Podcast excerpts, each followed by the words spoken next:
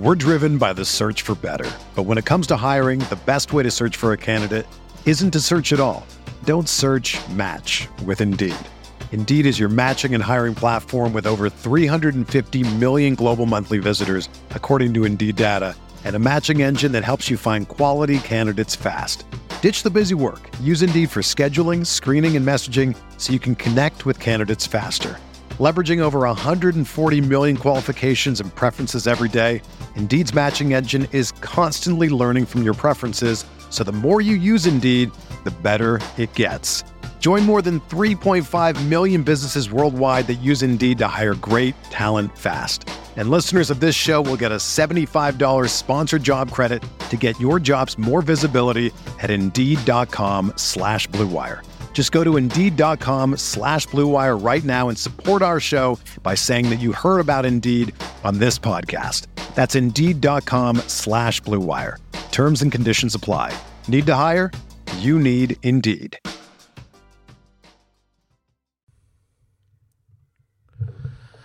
It's the True Faith podcast. Alex Hurst here with special guest Steve Wraith to talk to you about what's going on in Newcastle United, which is either not a lot or a tremendous amount, depending on what way you look at it.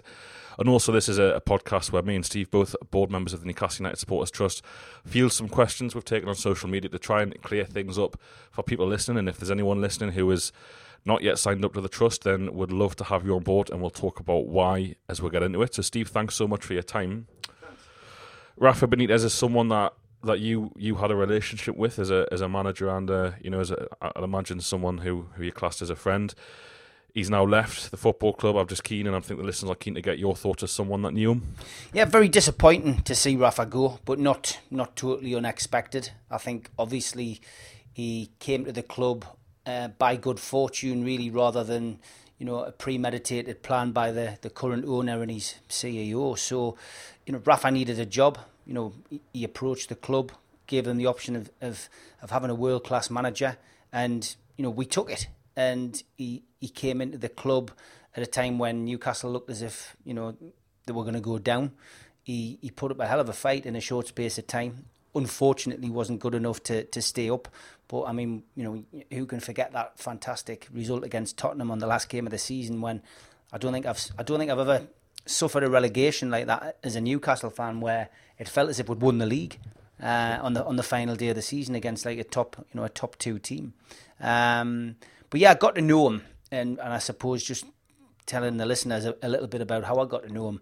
It was bizarre. Um, obviously, I'm a, a network. I've, I run a company which looks after former Newcastle players, but you know, I've uh, you know, I'm like Marmite, and it, I do get around town. A lot of people know us, um, and I've had a, a, big history with the football club. I've, I've been the fanzine editor. I've been the fans liaison officer, um, and you know whether people like it or not, you know I've I, I'm a Newcastle fan, and you know that's first and foremost.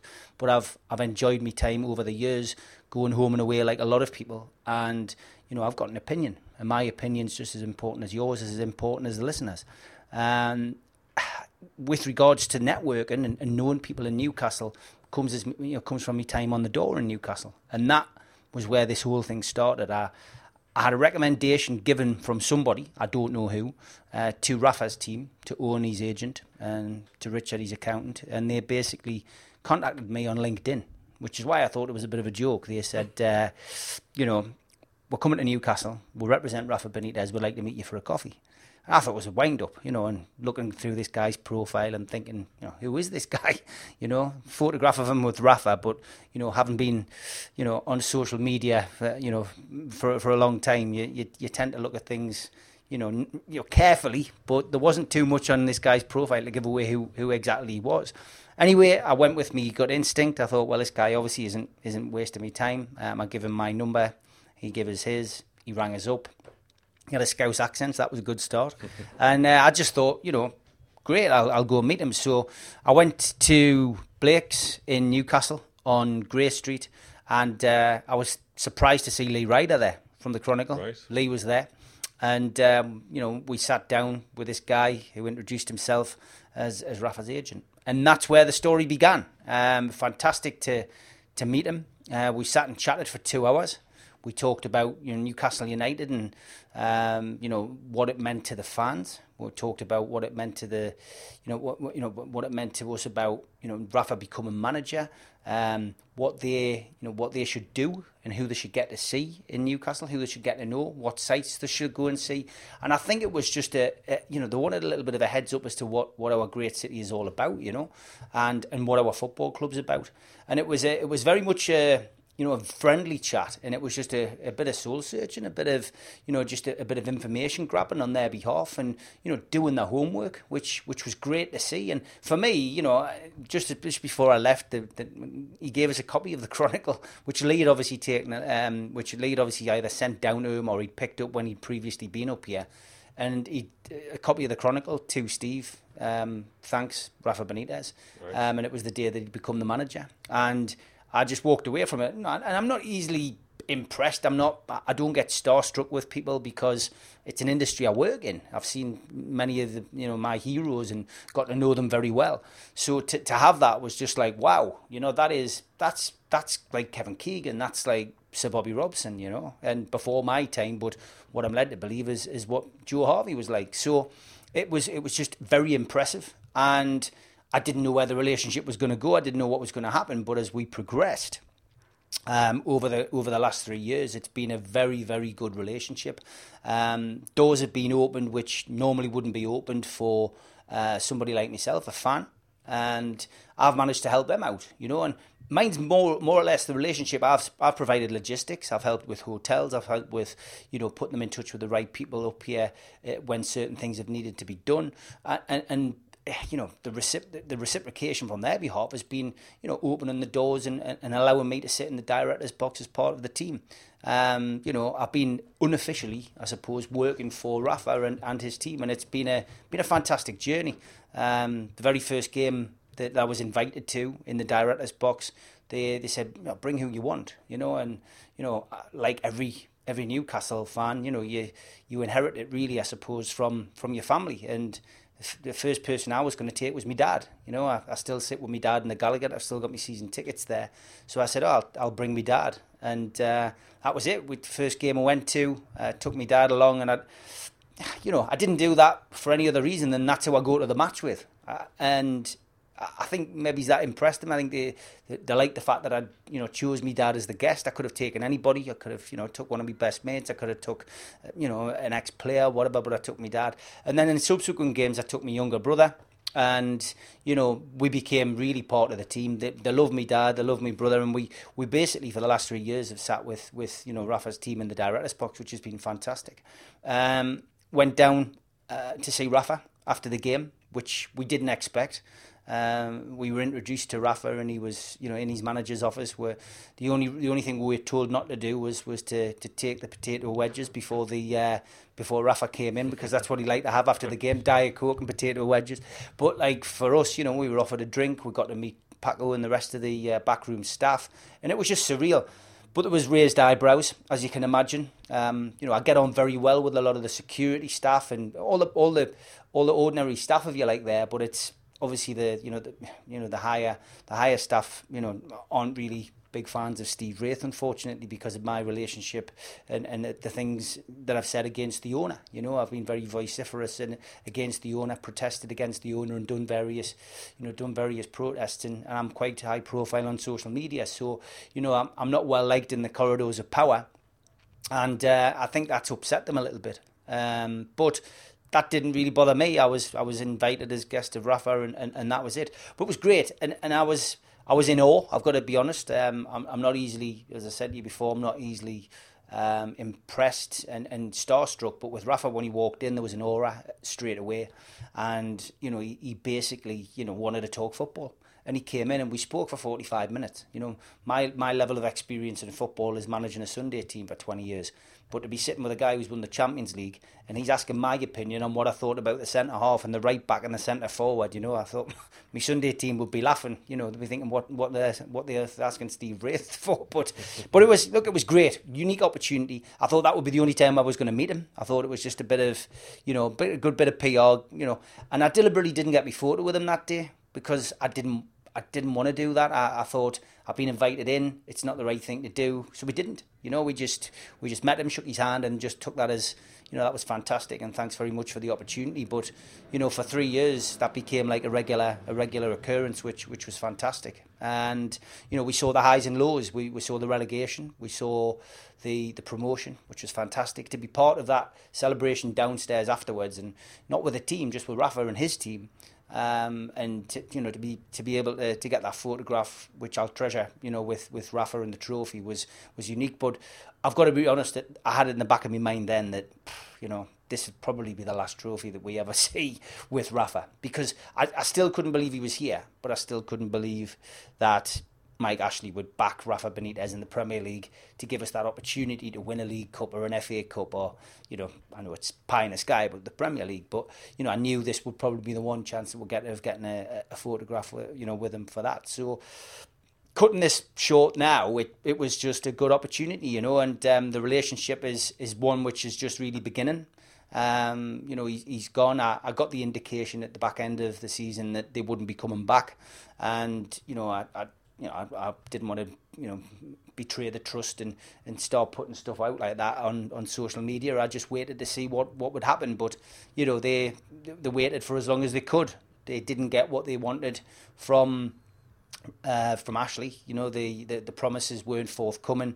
You know, and I, I, I think most fans would agree that Rafa probably could have uh, left at the end of last season. Mm-hmm. You know, but you know to to be in a position where you know he, he you know essentially just he wasn't wanted. And you know, the Spanish job came up last year um, before the World Cup, and you know, I know that you know Mike Ashley wouldn't have stood in in Rafa's way to take that. You know, that's that's guaranteed. He, he would have let him leave, and you know, I believe there was a meeting about that. So, you know, that's that's tells you now that last year Ashley was ready to get rid of him, and it's it's really because of the contract situation, the watertight contract that that he had. Um, you know, he was never going to walk away from that. And you know, ultimately, Rafa has to look after himself. And I think, I think the only thing that's disappointed disappointed me about his departure is the, you know, is the fact that, you know, certain journalists have decided to take the angle that, well, he didn't waste much time getting another job, you know. But you know, would you? Especially when it's a Chinese club offering you twenty five million pounds, you know, after tax for two years. I wouldn't. And I think, you know, I think Rafa's earned enough uh, from from us as fans and, and the northeast media to, to be able to say, look, you know, fair play to you, Rafa, you know, you and you've done us proud. Walks away with his head held high, leaves us in the Premier League. Two pretty good seasons on virtually zero budget. You know, all I could say is thanks thanks to him and thanks to his team for everything they did for, for me, but also thanks to, to his team for everything they've done for the football club.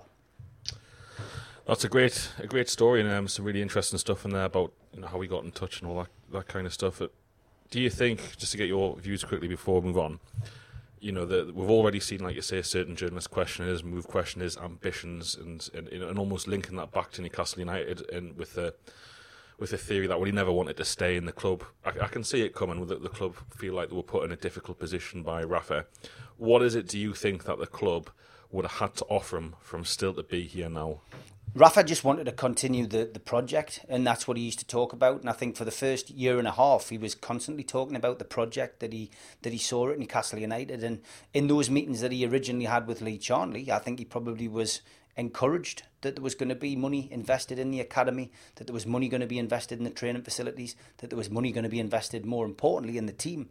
But the thing that Rafa really wanted to do was develop the academy, you know, and he hasn't got a great history, if you look back, of bringing in young players into the team but he could see the benefits of it. And and Rafa always used to say, you know, we're all learning. We're always learning. Everybody's learning. He doesn't think he knows it all. Believe you me, he loves learning. He loves reading about football. He loves taking on new new ideas, new principles, technology. He's embraced technology, and and and that is. That is the biggest thing for Rafa, the project, and, and, and he continued to call it that until he started to realise that he just wasn't going to get anywhere. And you could see the relationship becoming sour.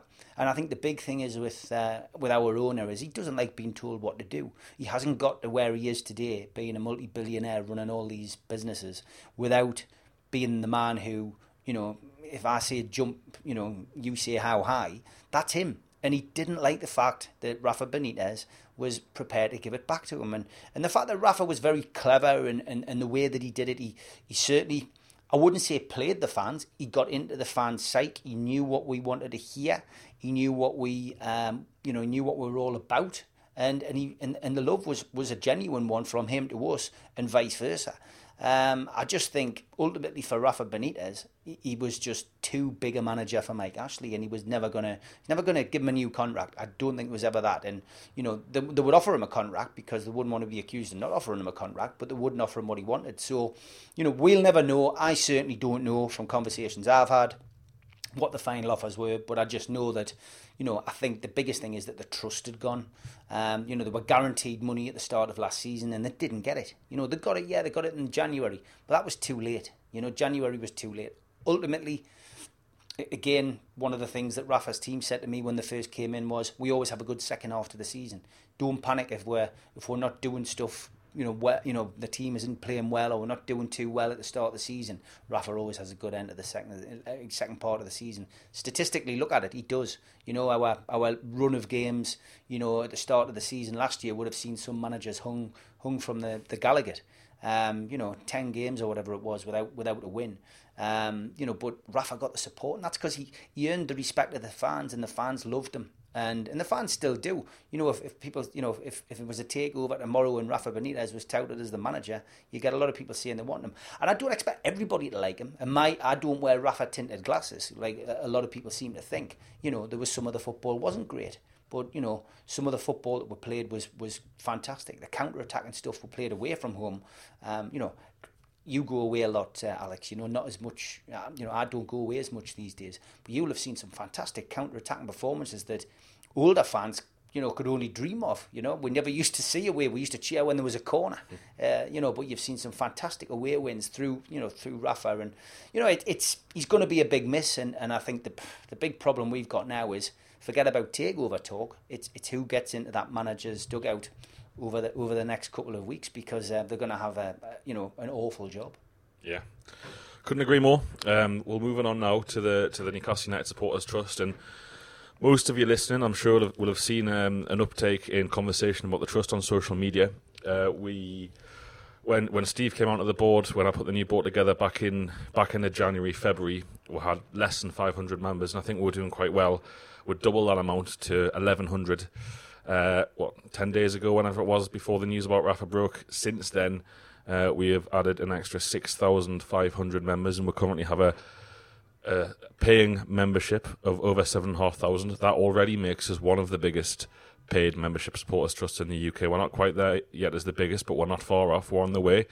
Uh, we have ambitious aims and plans as a trust, and we thought we'd use this platform and this podcast to to answer some of the, the common questions that we've been getting from from members and from non-members, from interested parties, and also some critics of ours. So, Steve uh, and, and, myself have, have, have put some uh, some calls for questions out on social media. So we'll go through some of them, and the, you know we'll also t- you know talk about some of the general things that we've we've both talked about, and, and Steve especially. You know, you've been on quite considerable media platforms. I know Sky Sports News gave you the opportunity to talk about the trust, talk sport as well. Mm-hmm. So it's fair to say that you know major news outlets are interested in the supporters trust as well. It's not just the likes of us and the other podcasts that that I've been doing amongst the support. I mean, Steve, first of all, question for you: What is it? What is it about the supporters trust that that interested you in terms of coming on as a board member? I mean, the supporters trust hasn't just started; it's been around for you know for many years. You know, obviously the former guys under the Newcastle supporters uh, club. You know, I went up to the very first meeting at the Irish Centre when it was first mooted and started, and I didn't want to be part of it because I am aware that some people feel the the things I like the Steve Wraith show, and I, I, I, supported it and I joined it, but I didn't want to be at the forefront of it because I thought I want to give it a chance. Um, you know, otherwise I, I am aware that if I attach myself to things that certain people don't want, you know, don't want to support anything that I do, and I understand it because you know. I said before, I'm like Marmite, but ultimately people, you know, people should be able to join something. If I'm a member, it shouldn't put them off if it's doing the right thing. Um, the trust now is, you know, when you asked me to, to, to, get involved, I thought now was the right time because, you know, we're into 12 years of this, this reign of Mike Ashley. Um, and I felt I could bring something to the table with the trust. I felt that I could help. I think, you know, my, my first and foremost uh, thoughts are always about the football club, not about me. And you know, I want the club to do well. I want the club to have a good owner, an ambitious owner, somebody who can put some some money into to, to whichever manager we have. And I also want to have a, a team that wins something. You know, I don't want to shuffle off this mortal coil without seeing you know Newcastle lift a trophy at Wembley. You know, that's that's what I want. I've been to Wembley so many times and, and been disappointed like everybody else. I wanna I wanna see us win a trophy. I don't think our football club's got a divine right to win a trophy. I just think that, you know, we're good enough to win one and we've got a big enough fan base, we're a big enough club and, you know, we should be ambitious. Um, we're not we're not just a big enough club because we've got 52,000 fans. We're a big enough club because, you know, financially we we make good money. We, you know, we've got you know, a, a, great history. You know, the '69 Fairs Cup, the the treble FA Cup win in the '50s, and you know we've won the league in '27. But it ultimately, you look at those, you look at those stats. We should have done so much more with the money that we've had through the club's hands, and and with the managers and the players that we've had. But we haven't. Um, with the trust, I think that you know what what it brings is it, it brings a legitimacy. It's it's not a it's not a knee jerk Twitter group that's just been set up by a load of fans who, you know, feel angry about the regime. It's a legitimate organisation, and it's it's an organisation which can, you know, ultimately with a big enough membership, attempt to buy the club. That's that's why I joined the trust because it's. I think now people are starting to come round to the idea that we need to do something. We need a bit of unity. We need to be together. And I don't think I don't think supporters can be together with a Twitter account or a Facebook account because there's a lot of people aren't even on social media. I think the trust has got a huge responsibility in the next six months to increase its membership. You know, it would be great to get up to you know twenty thousand say by December. I think that would be fantastic. I think if we're starting if we're starting to get into those kind of figures, I think people will start to take us really seriously. I think people are starting to take us seriously now, but I think we have to you know we have to make sure that what we what we give those fans who've joined uh, the trust in the last eight to nine days is just give them regular information and give them an opportunity to have their voice heard, which is what it's all about. Couldn't agree more. Um, and just to echo what you're saying, a lot of people tweet and a lot of people say, "What is the point of the supporters trust?" And it's something we could we could probably talk about for a long time. The key aim of the supporters trust is to one day own 51% at least. Yes, we'd love to own more of Newcastle United. Is it realistic in the short term? No, it's not. But but when we kind of started on this journey last January, you know, it's it's easy to think now. But if the support had been raising funds or United ever since Kevin Keegan was pushed out the door, twelve years ago, whatever it was, eleven years ago, would be in a in a much better position to do that. And I've got a question here saying, you know, from from David saying uh, are there any plans currently regarding the increased budget funding from all the new members? The answer to that is yes, and we can't go into details right now.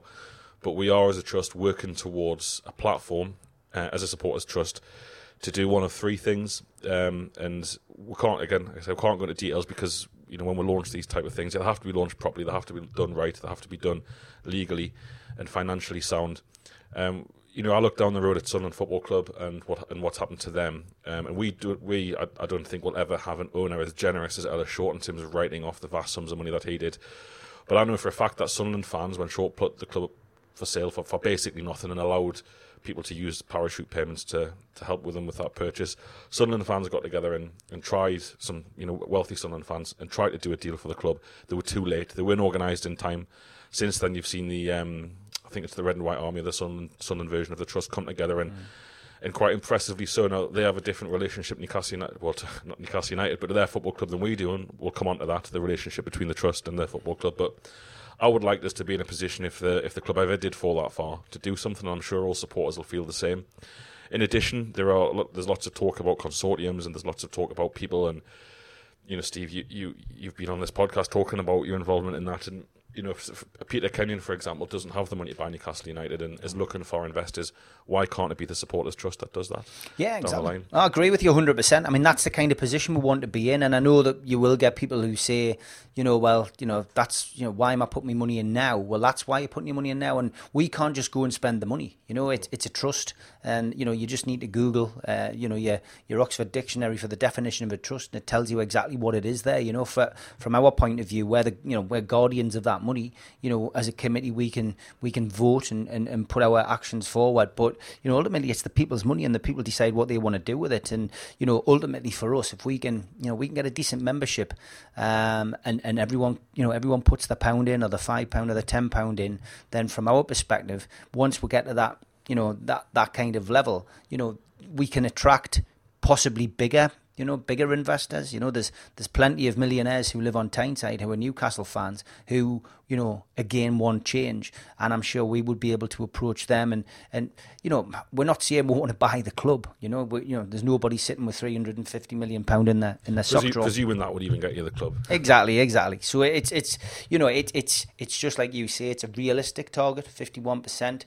And you know, if there is a if there is somebody who eventually wants to take over the club, who maybe is a little bit short, we've got that money there, and we can open we can open a genuine negotiation on behalf of the fans to do that. You know, I mean, it's you know, is there a takeover? Do we have a willing Do we have a willing seller in Mike Ashley?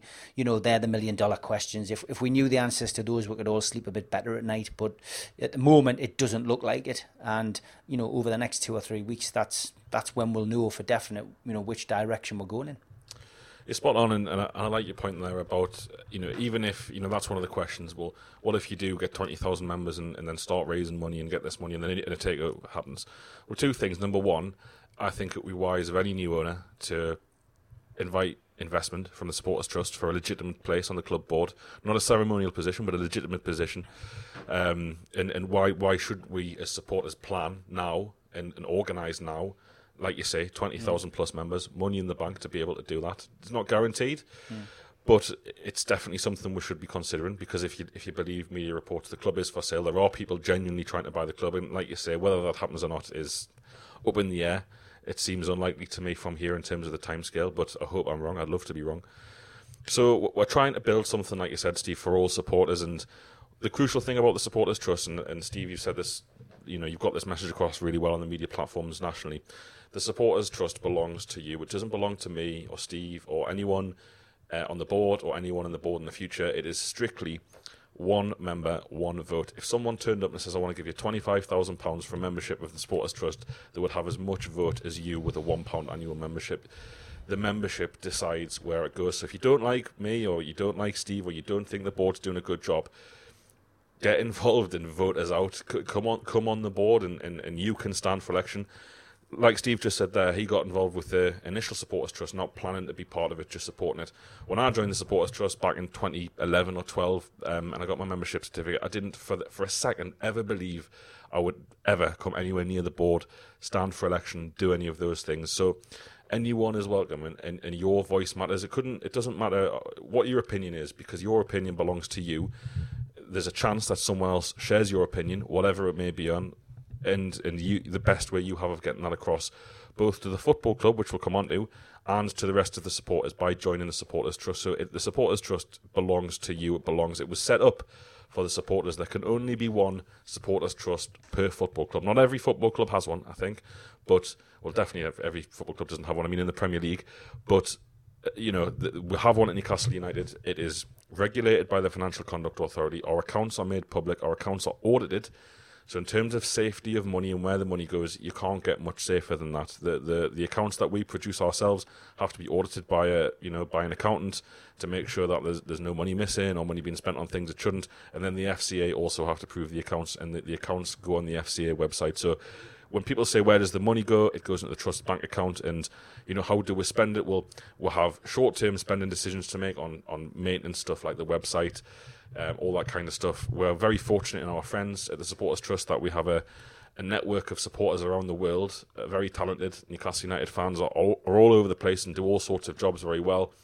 We have website designers, we have videographers, we have people like that who have got in touch with us and said, I'm willing to help you out free of charge, which is invaluable. So, whilst we do have some small costs, you know, in terms of our budget, they're a fraction, and any major spending decisions would be put to the membership because that's how that's how it runs, and we we we are answerable to you. So, Steve, I totally agree with you. I mean, you could follow an account on Twitter, and there'll be people out there doing good things, working hard.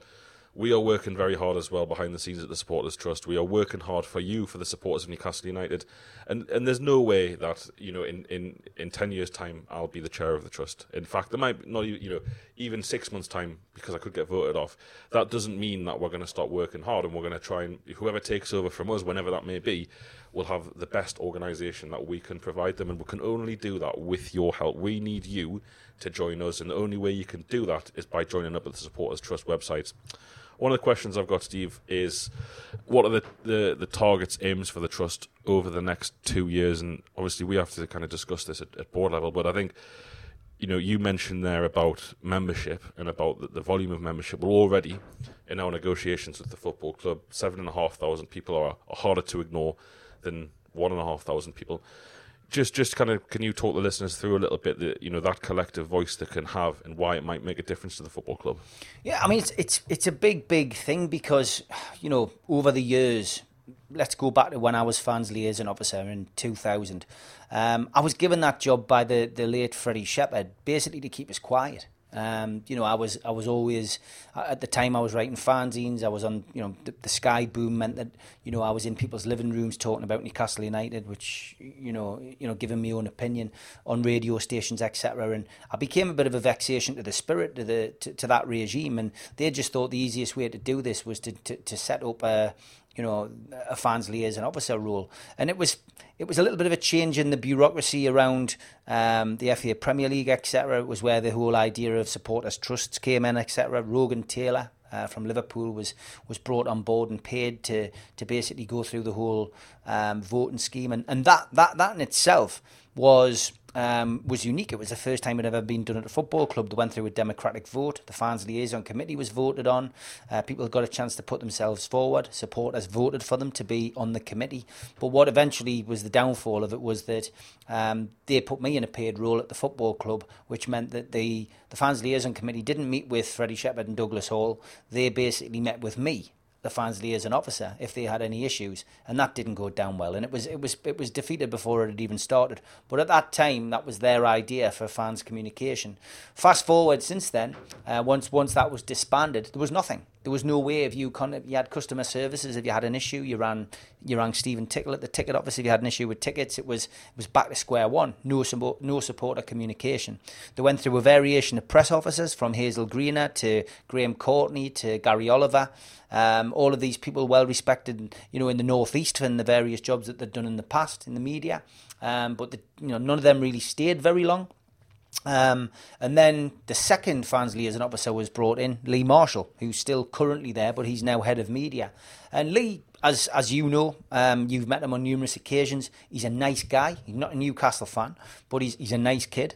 Um, but he, he's given he's been given an impossible job because you know you can't keep all of the fans happy all of the time. And whenever there's an issue, you know, because Lee's on social media, he gets hammered. He gets a gets a tweet from somebody, and people will wade in, and that's that's the nature of the beast on social media. You've got to you've got to have skin like a rhinoceros to be on there because you know you could take you could take a lot of the things that people throw at you for, you know, you know, really personally. But Lee's done a, a decent job, you know, in a regime which doesn't really want to communicate. We then have the fans forum, um, which is even more farcical to me than the fans liaison committee was because at least the fans liaison committee was voted for by the fans and the people who were in place on the fans liaison committee were people who actually were given the opportunity to represent supporters. They got a chance to put themselves forward. They were all genuine Newcastle fans. They all came from different types of backgrounds. They all represented different sides of the ground and it was a, it was a good idea.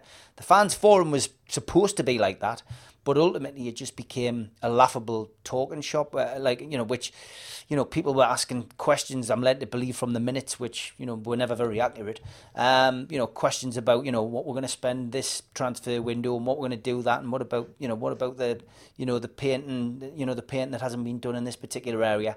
You know it, it became a bit of a laughing stock and and ultimately a lot of the groups who were there um, weren't representing groups of fans. They were actually just representing themselves and getting jollies out of it. You know, these these people were being schmoozed in Mike Ashley's own, you know, lounge at the director's box. You know, and I could I saw some of these people sitting there. You know, over the last three years, thinking, you know, that, that's ridiculous. These people are in there. They're you know having some of Mike's um, M and M's which he likes in his in his little box, and you know having a few shandies, and, and, and they're just getting schmoozed. Uh, and and for me, that that that really was was awful to see because I thought, you know, these people are then going onto Twitter saying this, that, and the other, and different social media accounts putting stuff out there, and I just thought, you know, they, they sold themselves out in in in essence. You know, they they weren't they weren't representing me, and they certainly weren't representing you. They weren't representing the support, and I just think they've let themselves down. So I think with with that, I think. Um, you know, that was on a hiding to nothing. I'm not sure what's going on with the fans forum now, but um, I think that leads us nicely to what we're doing. You know, we're independent of the club, and like you've already pointed out, you know, we we are voted in, um, and we can be quite quickly voted out by the membership. Um, but we, you know, we have an opportunity um, because you know the club have to meet us to to sit down around a table with you know Lee Charnley at the very least at the club. I doubt we'll ever get a sit down with Mike Ashley, but Lee Charnley has to has to communicate with us and has to sit down with us uh, throughout the year to discuss things which we provide to him on an agenda. So I think you know there's a big opportunity there. At least for your pound, if you are a member of the Supporters Trust and you send us an email and you say this is what I'd like you to take to the tr- uh, to, from the trust to the club on my behalf, then we can do that. We've got a direct line to the club, and they will have to listen to us and give us a response. And so far, you know, uh, you know, obviously, you know, you've you've been in touch with the club, and I know you've had a response back, you know, over the last week. So, you know, that's that's important. You know, they have to respond to us. So I think that's that for me is a key essence of of the supporters trust. But moving moving forward on other things, the food bank's been a huge success. You know, people who are now no longer on the trust board are still doing it. Colin Whittle's done so much for the trust um, over the years, but he's he's been a big a, a, big player in Newcastle fans' relationships with the club, and he's he, you know he's he's burnt more than one Newcastle top in protests over the years. But he's a great lad to have on board. But he's he's done so much great work with with the you know with the food bank and deserves credit. And then of course you know the, the, the Bournemouth situation where some of our fans, unfortunately, due to the momentum of the crowd, were thrown onto the onto the onto the pitch side.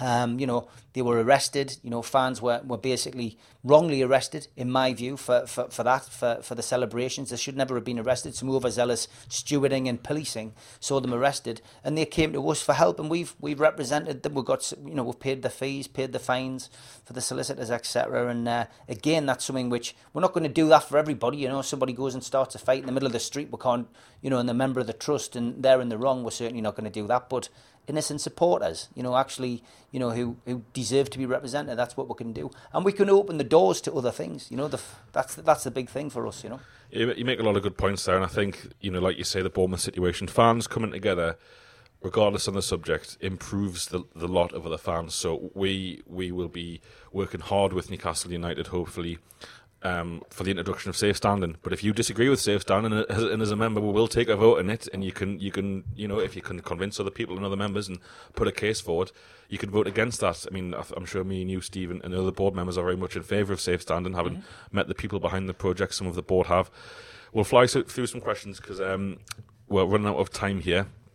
Uh, being asked by a member, will you petition other clubs, official fan groups to ask their uh, vote at the next PAL AGM to ensure owners and directors cannot be major shareholders in their respective clubs' official sponsors? Uh, I think you need 16 clubs to change the rules. Uh, I think that's a great point. We work very closely with other supporters trusts. Um, in terms of the PL AGM, yes, we can ask those trusts to lobby their clubs. Whether that will work or not, I have no idea, but I think that's a great idea and something we are we are interested in. Uh, you can email um, board at nufctrust.co.uk to put any ideas forward to us, and you can also find the personal email addresses on most board member profiles. Um, question from Adam: Is there a regular schedule the trust and club has for its meetings? Uh, will with the the club, ha- yeah, quarterly is the answer. Um, you know, we, we, we are very much reliant on the the club and the key people want to talk to the club having time and having the availability. Just be sure that as a member, we will let you know in advance of these meetings so that we can canvass what you would like to ask. That's an important one for us. Uh, could you please give some details on the structure of the trust, how issues going vote, vote uh, going forwards to be voted on? Uh, okay, the trust structure. We are developing the website at the minute. Next week, the first incarnation of the new website, where, where you will have a login to be able to you know look at your membership, renew your membership, all that kind of stuff will be ready. moving forward from there, we will be emailing out people um, with surveys for members only and through the, the, the Trust website to be able to vote on issues. Uh, you can get in touch as a member with us at any time. If you, if you have something you want to raise, like the excellent um, mention there from before about Premier League clubs being shareholders of major sponsors, get in touch. Let us know it's your trust. We will put things to the fans that you want us to if we can get it through the board and votes like that. Um, quickly uh, from there, been asked why uh, understood the club's trust has the club's time. Do they acknowledge, despite communication, that Lee Charnley is also part of the problem and should be called out on this? And and then there's one question: uh, Will NUFC Trust garner opinion from the membership about boycott versus Arsenal and publish the results? Okay, so two things there. You know, in our relationship with the club, obviously we, we we do not influence what happens with the club at the highest level. I'm sure everyone knew that already. Really quickly, we work with the club on a number of areas. So, for example, uh, community um, access to the stadium, ticketing things. If you want to have a genuine say on this, the club, to be fair to them, uh, have showed an interest in listening to us and our membership on these issues. Are they the most important things right now in Newcastle United? No, they're not. But they are things that football fans normally find important and also, you know, away loyalty point schemes, things like that matter. I'm not saying everything that we advise the club on, the club will take on board. However, the club will work hard to, you know, at least take on our our opinion. Now, if there are 20,000 members giving an opinion on something, over 7,000, it makes that opinion more relevant. We fed back to Lee Charnley about the issues at Newcastle United. We've been in touch over the summer, saying that the communication on the takeover and the manager situation hasn't been good enough.